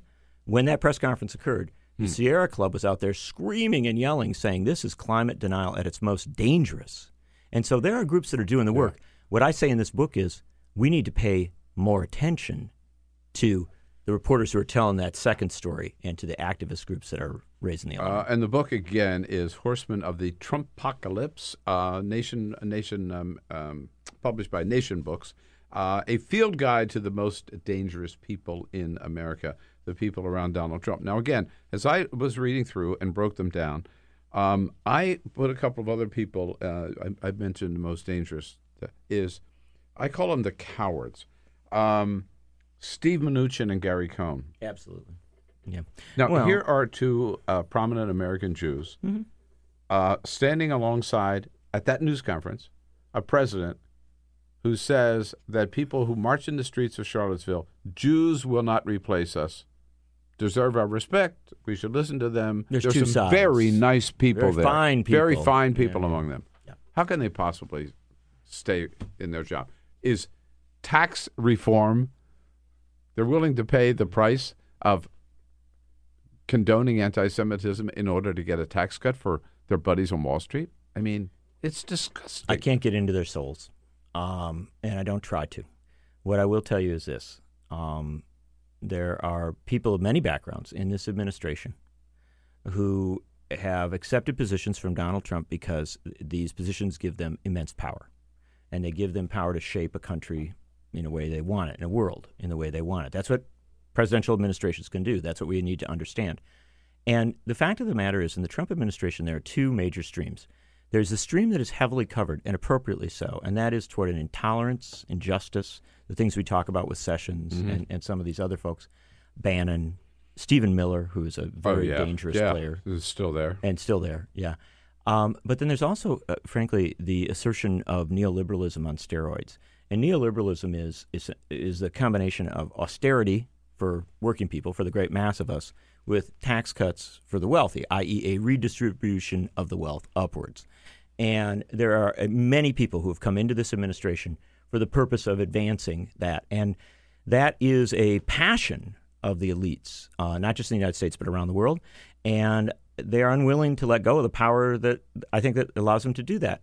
Uh, you know, Gary Cohn made a big deal about uh, that he had written a letter of resignation. Yeah. And of course, somehow the New York Times got that on the front page. I wonder how that information got there.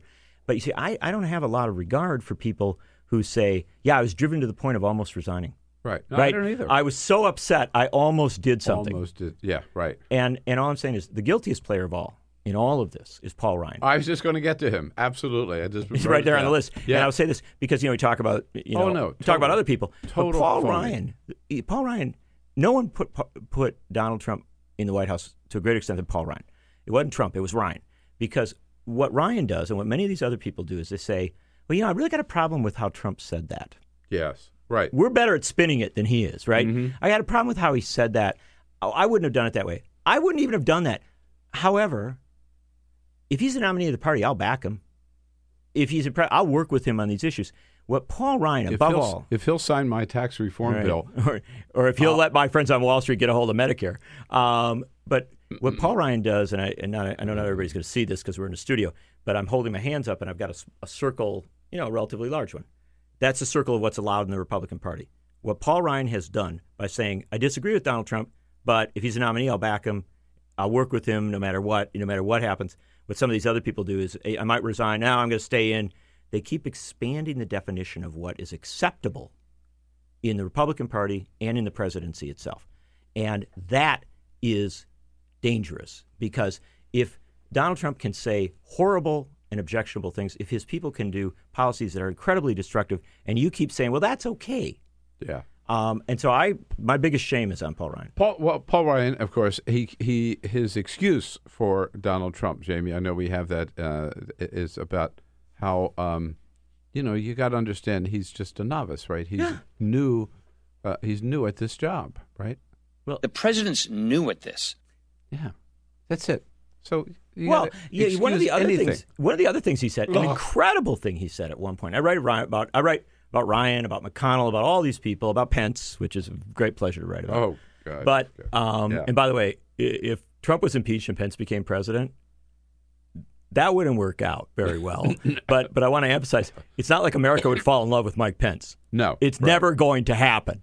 Um, but one of the things I read about the book is at one point Ryan said, he was upset with Trump because Trump had said something, and he said, you know, we just don't say it that way. Oh, And so yeah. it's like, you know, what he said is It's horrible. okay. It's Yeah, just right. that we don't do it that way Right, because right. we learned how to lie to people. Yeah, yeah. What do you think Uh, about our buddy uh, Randy Bryce, IronStache, challenging Paul Iron Ryan in Wisconsin? Stash Yeah. is somebody I've known for many years, and you know how I He's know. He's been in studio with us. We love him. Yeah. Well, let me tell you how I know know Randy Bryce. When we were at the Capitol in 2011, Oh yeah. there were many people who def- tried to defy the labor movement between public sector. We're almost at Labor Yes, Day. yeah. Between public sector and private sector trade unionists, they tried to say, "Well, this is only public Oh, sector." Randy Bryce, as a private sector trade unionist or somebody who works in the building trades, he was physically there saying, "I am standing by my public sector teacher, firefighter, uh, nurse, Yeah. comrades in this struggle for labor rights." Th- This is a guy, whether Good you whether you agree with him on everything or not, this is a guy who literally stood the test of solidarity. Right. Yeah. Yeah. The great guy. And this was long before he became a candidate for and anything. ver- and, and right, there's nobody I more different than Paul Ryan.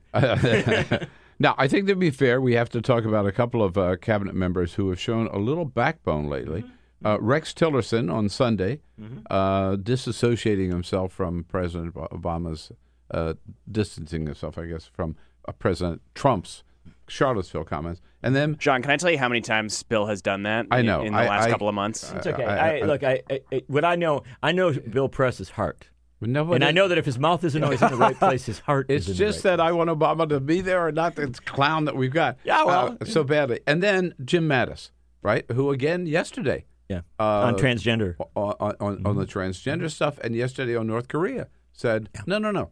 We're No, gonna do talks are Still the answer. Okay. We're going to do diplomacy. Those two, uh, you've got it. I give them their due, and, and I and I also you know note that McMaster is actually really smart. You know, there are people who've come in who are really really bright. Unfortunately, I want to warn you.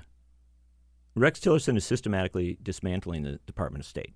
He may say some good things, Yeah. but his management of the Department of State, and I've talked to a lot of State Department people, and his management of the Department of State is a disaster. No, all these vacancies he doesn't want to fill. Well, you know, whole sections that they just aren't running. Yeah. Uh, climate change, a whole host of issues. What he's doing at state is indefensible.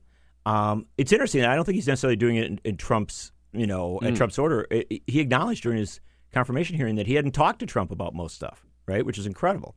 But uh, I think he is. Uh, this is an incredibly dangerous circumstance we're in. I include Tillerson in my section on the military-industrial complex, along with Mattis, McMaster, and others. What I suggest is that what we're seeing is a, a dialing down of, of diplomacy out of the State Department as a counterbalance to Pentagon and to the president, and that ultimately strengthens the classic military-industrial complex. It is true that Mattis uh, will indeed say talks are important Right. at times and, and use his context. But I, I want to emphasize to you, if if we dumb down and downsize the Department of State, the day that Mattis leaves and somebody else comes in, we have a, a hyper supercharged Pentagon. M- Mulvaney and other people moving massive amounts of money to the mm-hmm. Pentagon, state getting weaker, a historic agency. This is a very dangerous imbalance that is developing. And I- I would suggest that our media, which, you know, many people, individuals doing a great job, you doing a great job, but overall, it's failing to recognize the fundamental restructuring of federal government and the imbalance that is developing. And so, even people that you might compliment for something Right. they've said or done, Sure. we do need to understand that if that imbalance comes into place, then everything that Dwight Eisenhower warned us about comes into play. And the real hero of this book is not Betsy DeVos, it's Dwight Eisenhower. He's in almost every chapter Hmm. because he warned in the early 1950s Right. because when he was fighting the right wing of his party, he warned about a moment like this, not just in the military industrial speech, but in his Cross of Iron speech, in which he said, Mm-hmm. if you take all the money out of domestic and start moving it to the Pentagon, you'll have a country that you wonder, you know, what what's left to defend. Right. The message of John Nichols: uh, Don't let's not just focus all the time on Donald Trump. Look at the people around him. Horsemen of the Trumpocalypse. Uh, one of the great horsemen of our journalistic uh, um, um, community here I'll ride in with you, Washington brother. D.C. uh, and another one joining us, Evan McMorris Yes. Santoro uh, from Vice, joining the fun here and coming up next on the Bill Press Show. Stay tuned. And, and the president's values? The president speaks for himself, Chris. Follow us on Twitter at BP Show. This is The Bill Press Show.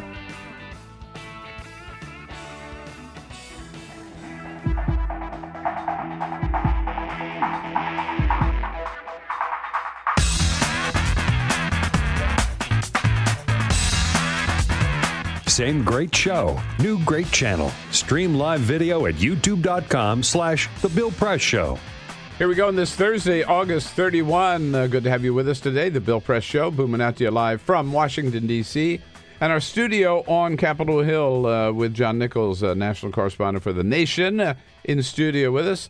Uh, we've been talking about his new book, looking at the people around uh, Donald Trump as well as Trump himself, Horsemen of the Trumpocalypse. Uh, and we're joined now by the star of uh, Vice News every night at 7.30 on uh, 7.30 Eastern on HBO. Uh, at one time, he was nothing but a fill-in for the Bill Press Show. Evan McMorris Santoro. It was the highlight of my career, Bill, was the fill-in job. I, I've just been trying to reach that pinnacle and everything else I've done since. It's so sad when these people, you know, they try to recreate former glory. That's it. That's it. It's good to have you back. It's good nice to be back. Good to see you. Man. Always Thank great to you. be here. And uh, you know, we miss around the table here our, our good buddy uh, Peter Ogburn. Uh, as we've uh, told you all, uh, emergency surgery on Sunday. But he is amazing. The doctors at the MedStar Hospital here in Washington about how well he is doing, and every time we go in and see him, it's just like the difference between the day before is remarkable. Uh, Jamie, you were there yesterday. I wasn't able to make it yesterday. What's the latest? Yeah, Ray and I went to the hospital yesterday. He shortly after we left, uh, Peter was moved out of the ICU into general population of the hospital. So that's great news. I also want to mention, Bill, that I brought Peter a gift. Uh, in fact, I tweeted this out yesterday on my Twitter account at jbensondc. I made a little Photoshop of uh, Peter's best friend Alex Jones. Saying, uh, Peter, I know you're a paid actor with the deep state, but please get well soon. Love Alex. he enjoyed it quite a bit, so we tweeted it out Started on our Twitter laughing account. so too. hard that his tubes fell out. That's right. That's right. right. Uh, and we thank you all for your uh, uh, good wishes to uh, Peter. You can keep them coming on Twitter uh, at BP Show. Man, where do we start? The so, so, little bit of breaking news that we haven't touched on this morning yet is that um, the I think it's the New York Times reports that Robert Mueller has uh, partnered with the New York Attorney General Eric Schneiderman, uh, looking at Paul Manafort. They're working together, going after Manafort on charges which reportedly include money laundering. What does this tell us about Evan, about Mueller, and about and John about this whole Russian investigation? Well, if you recall, Trump's administration has always been very, very worried about the New York Attorney General, right? I mean, they, mm-hmm. I mean, you know, or, or the New York legal system. Period. They got in, and the whole thing with Preet Bharara, they're going to keep they him. He's going to stay him, around. Then they fire him. You know, but they, after saying they were gonna, that they were going to keep him. I mean, look, a guy like Schneiderman is a guy that, that's used to digging into cases like the case we're dealing with with Trump and potentially real estate deals and land deals and money deals and all that kind of stuff. That's what they do up there.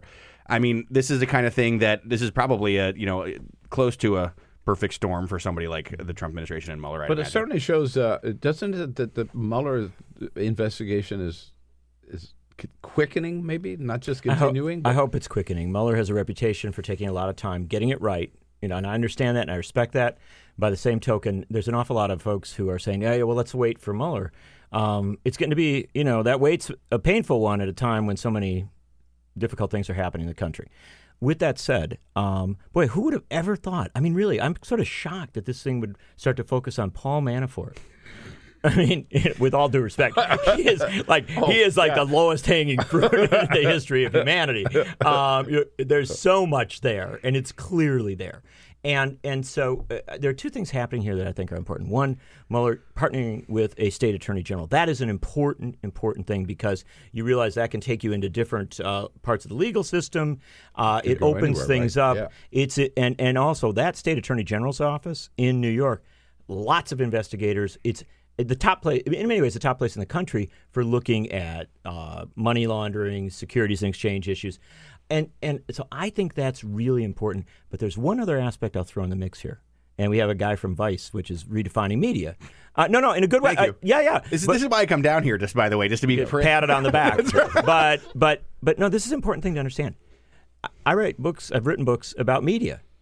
There are places where media operates at an intense level where things, you know, a story, you know, splashes across the front of the tabloids. It gets really big. New York City is that kind of place. If this investigation of Trump starts to, you know, have a kind of a New York character Mm. to it, if there are raids on places in New York, if there are pictures to be taken, that that media market in New York is is a hothouse. It, it grows flowers fast, and so I think as a, the investigation kind of moves up the road there a little bit, and at least on some of this, I- there is real potential that it gets Ironic faster. too, because this is the media market in which Donald Trump Right. Well, I mean, was his own spokesperson for a while, and all Right. the other, you know, anon- Right. calling in anonymously. I mean, the, Yeah. the issue is that a lot of people have thought, have talked a lot. You know, there is a lot of impatience about this Mueller thing, but I mean. It's an investigation. It, it- these things take time. They really do. And people have been concerned. You know, there's always been speculation. Is it really going to happen? Is it serious? Are they going to? It's going to be too closely, you know, too closely reined in or whatever. And you know, we've had no indication that Mueller has slowed down on anything and he's investigating everything that he can get his hands on.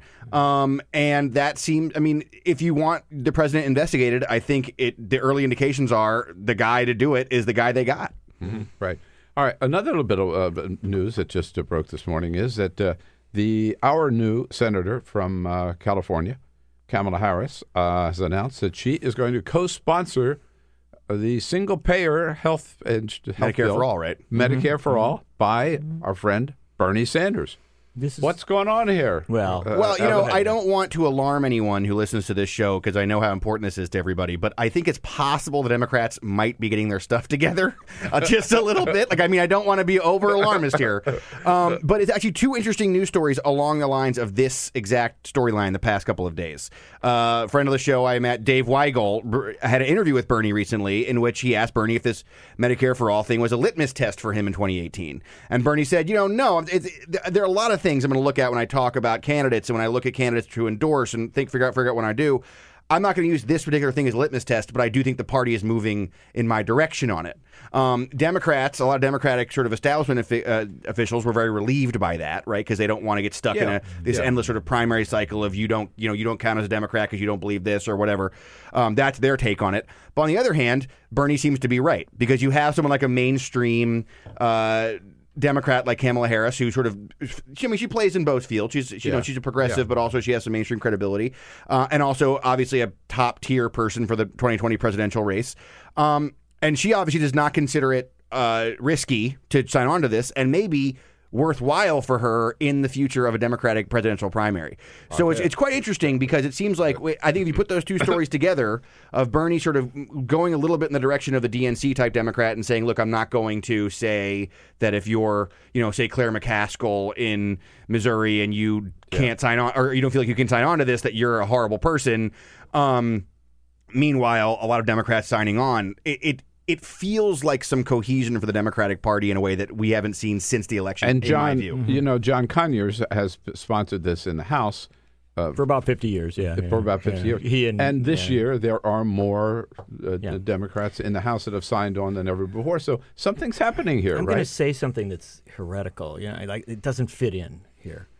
It might possibly be because this is a good idea. um, Yeah, and right. and I and I and I hate doing that. I hate taking it out of the political punditry, you know. But but here's the bottom line: we're 30 years into a globalization revolution that is changing everything about how we relate to the rest of the world, including our businesses. We're 20 years into a digital revolution that is changing everything about how we communicate and how we do a lot of business, how we operate. We're 10 years into an automation revolution that ultimately is going to change everything about how we work. At the end of all of this, where we end up is that many of us will not have jobs that provide health benefits. And so we are mm-hmm. moving toward an economy, not all of it, but a har- large part of it, growing part of it, especially for younger people, where we're going to have to organize healthcare differently. It is simply logical to have a Medicare for All program. And I think this is becoming so practical and so real that younger political figures like Kamala Harris look at these this stuff. You don't have to study a lot of, of data to recognize where we're headed. And so I, I think that it, many people are saying, oh, wow, she's moving to the left or she's making a political positioning. There may be some elements of that, but there is also, there's not really another answer. And uh, I would also give some credit, some shout out here to the California Nurses Association, National Nurses United. They have made single payer and Medicare for all a much bigger issue in California, where a lot of their membership is based, than in any place else in the country. There's no place else in the country where the issue is so front and center. Oh, Yeah, and no, right. I don't necessarily think it's positioning. I think it's about. No, I- I understand. I, I mean, right after the health care vote failed in the House, I went to a press conference on Capitol Hill that Nancy Pelosi was giving. Raised my hand. She called to me, and I said, you know, so now that this health care bill has failed in the eh, you know in the in, in the House, shouldn't the Democrats just be for single payer now? Mm-hmm. And her answer was like, "Hey, you know, essentially, Sonny, I have been for single. I, I've been fighting for things like single payer since before you were born." Um, Which and- was actually, you know, it's true, True. and uh, true. I mean, Nancy Pelosi's bona fides and something like that are not uh, in question. And but but she said, you know, look, we don't have the, you know, this is not a thing it's feasible to vote for. It's not. It's, it's not. It's not a thing for us to go running around talking about because it's just it, we don't have the votes to do it, right? But as the conversation has moved in a way, people like Bernie, his supporters, have come out there and been more for this and done things like shown up with donations and shown up with votes and shown up at rallies.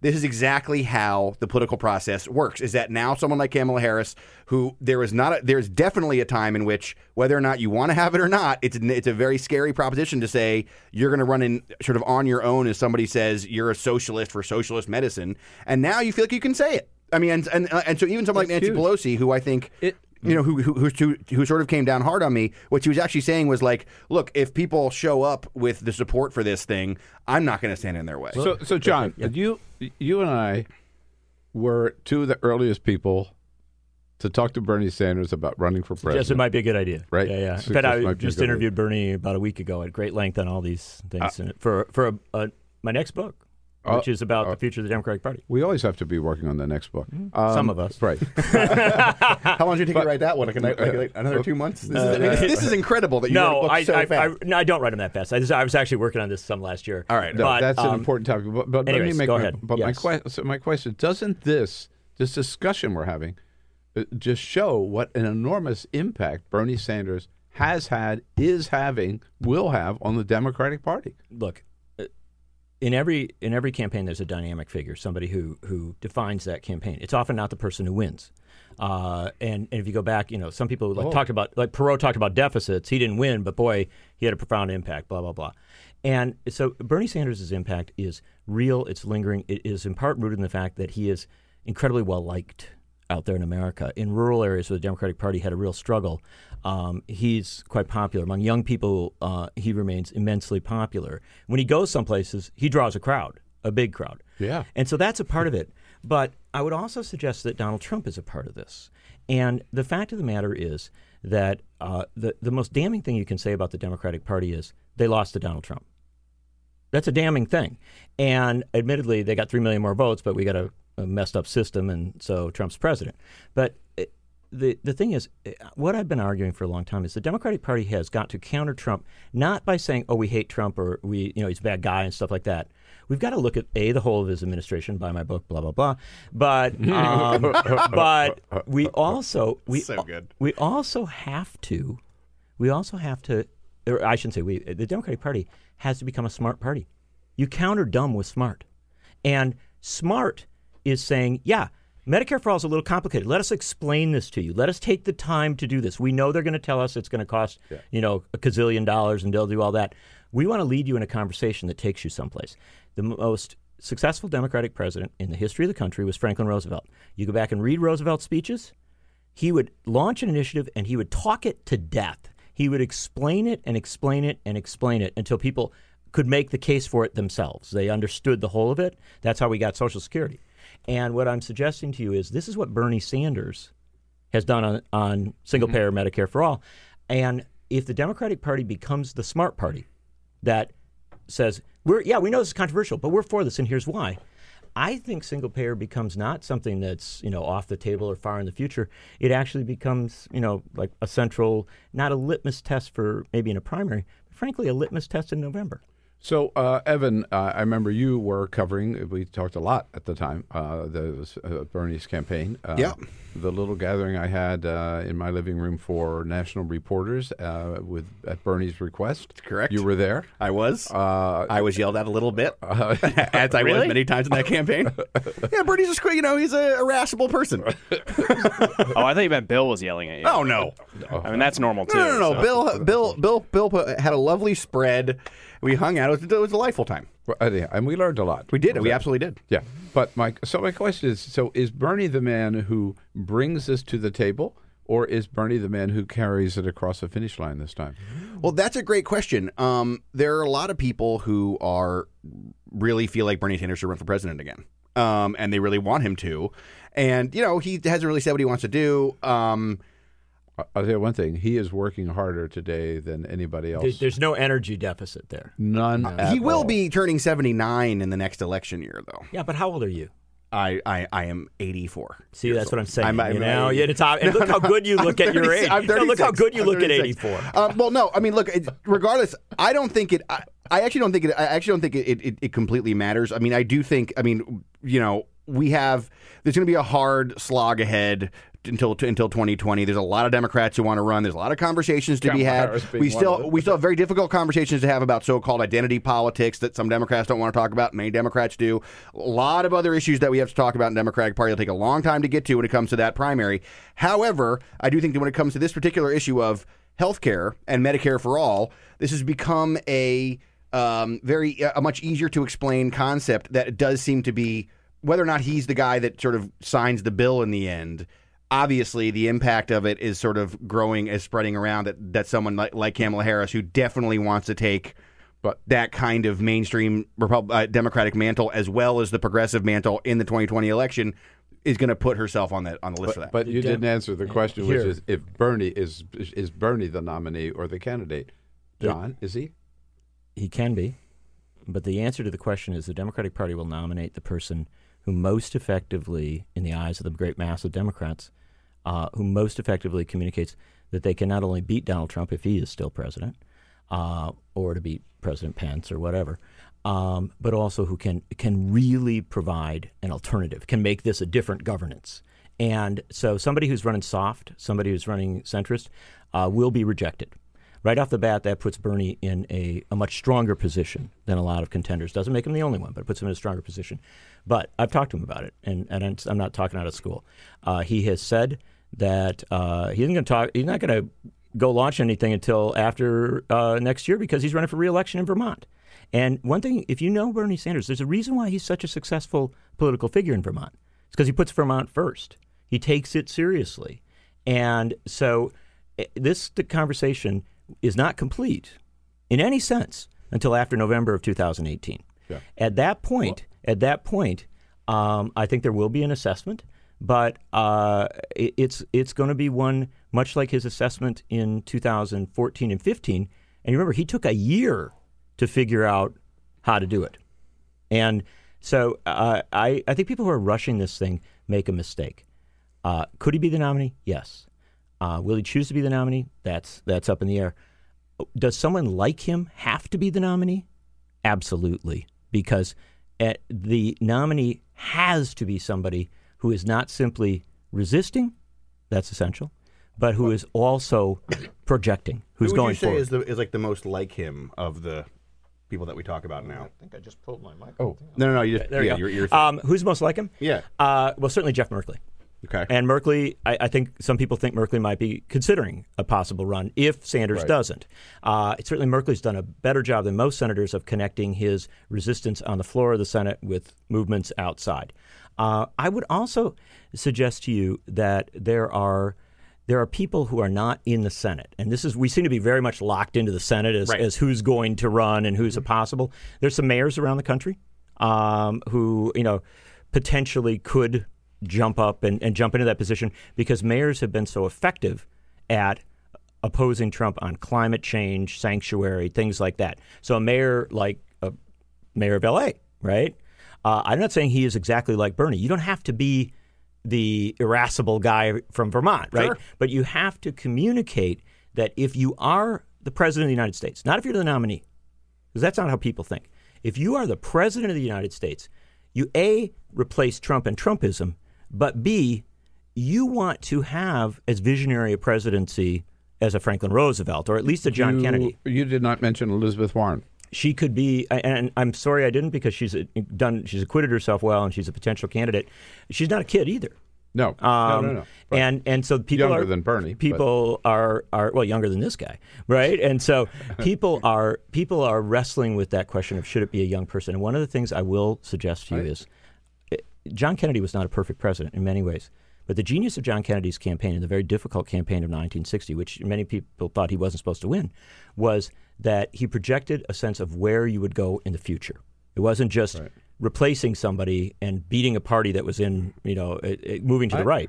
And so I would love to see somebody under 50. And frankly, I will not casually, and I will not be casual about mentioning the names of uh, members of Congress, of the House, like Mark Pocan, an openly gay man, Keith Ellison, first Muslim in Congress. Uh, we've put so many people outside the range of who we might see as a possible presidential candidate.